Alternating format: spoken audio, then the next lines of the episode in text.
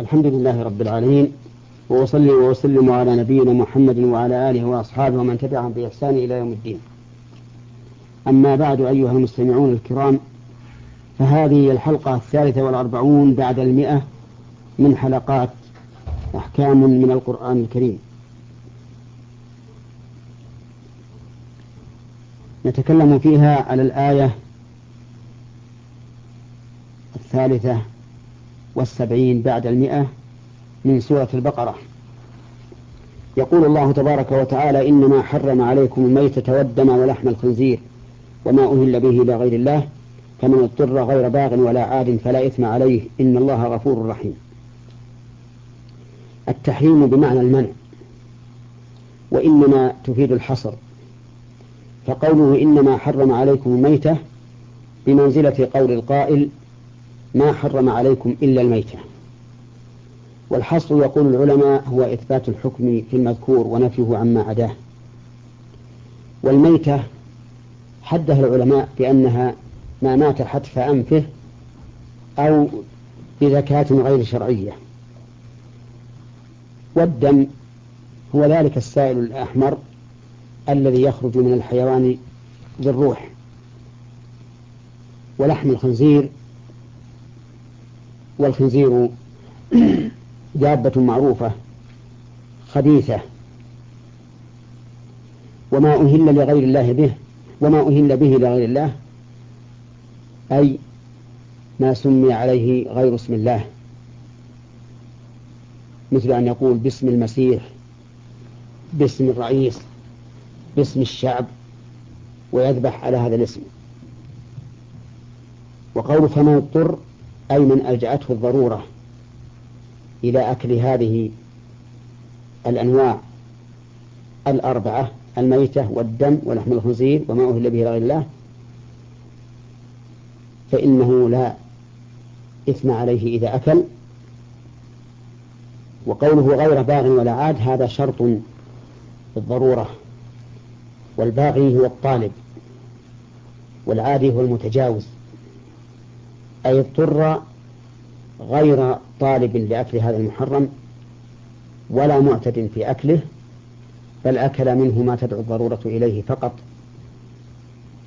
فلا إثم عليه أي لا عقوبة. إن الله غفور رحيم. غفور ذو مغفرة فيتجاوز عن عباده السيئات رحيم بهم. فلا يحرم عليهم ما اضطروا إلى أكله وكان لهم فيه انتفاع. في هذه الآية الكريمة تحريم هذه الأشياء الأربعة. الأول الميتة. إلا أنه يستثنى من ذلك أي من الميتة السمك والجراد. لحديث عبد الله بن عمر رضي الله عنهما أحلت لنا ميتتان ودمان فأما الميتتان فالجراد والحوت وأما الدمان فالكبد والطحال. والدم ويستثنى منه ما يبقى بعد الزكاة الشرعية في العروق واللحم والكبد والقلب فإن ذلك الدم حلال لأنه من مذكات فيكون فيكون حلالا كاللحم أي لحم المذكى ولحم الخنزير والمراد باللحم ما يعم جميع الأجزاء كالشحم والعصب والأمعاء والكرش ونحو ذلك. والرابع ما أهل به لغير الله أي ما سمي عليه اسم غير الله فهو أيضا حرام لفقد تسمية, تسمية الله عليه ولأنه ذبح على وجه على وجه الإشراك بالله عز وجل. ومن فوائد هذه الآية الكريمة جواز أكل هذه المحرمات للمضطر الذي اضطر إلى أكلها بحيث يخاف التلف إذا لم يأكل.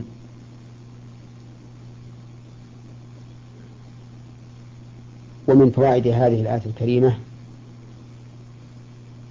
بيان رحمة الله سبحانه وتعالى بعباده حيث أحل لهم هذه المحرمات عند الاضطرار لدفع ضرورتهم. ومن فوائد هذه الآية الكريمة أنه لا يحل لمن أبيح له أكل هذه للضرورة إلا ما تدعو الضرورة إليه بحيث لا يتجاوز أكثر مما يحتاج إليه. وعلى هذا فلا يأكل إلا ما يسد رمقه فقط. ولا يملأ بطنه بذلك. ولكن إذا خاف أن تبقى ضرورته فله أن يتزوج من هذه المحرمات حتى يضطر إلى أكلها مرة ثانية. ومن فوائد هذه الآية الكريمة إثبات هذين الاسمين الكريمين لله عز وجل وهما الغفور والرحيم. فبمغفرته سبحانه وتعالى يحصل العفو وبرحمته يحصل الفضل.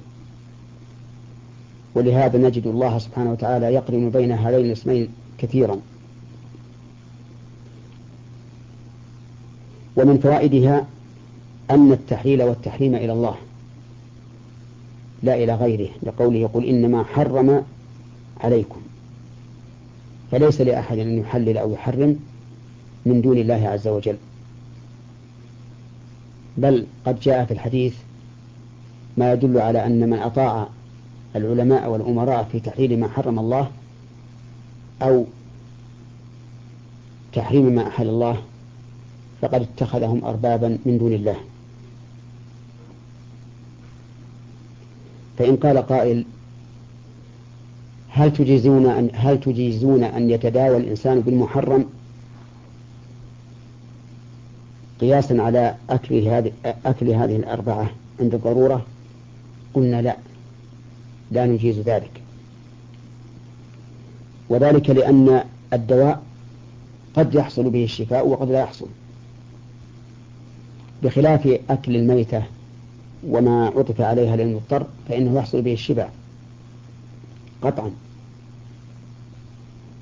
والوجه الثاني من من الفرق أو من الفروق بين هذه وهذه أن الشفاء لا يتعين بتناول هذا الشيء المحرم بل قد يشفى بدون تناوله أو بتناول شيء مباح. وأما وأما المضطر فتتعين أو فيتعين زوال ضرورته بأكله من هذه المحرمات لأنه ليس له عنده ليس له شيء سواها أو ليس عنده شيء سواها. ومن فوائد هذه الآية الكريمة الرد على المشركين فيما حرموه من بهيمة الأنعام وهو ما رده الله عز وجل عليهم في قوله ما جعل الله من بحيرة ولا سائبة ولا وصيلة ولا حام ولكن الذين كفروا يفترون على الله الكذب.